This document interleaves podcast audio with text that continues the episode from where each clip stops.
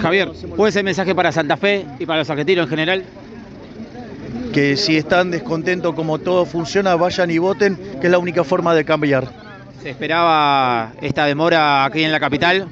Sí, era esperable dada la improvisación y la ineficiencia en la- con la que se maneja el gobierno de la ciudad.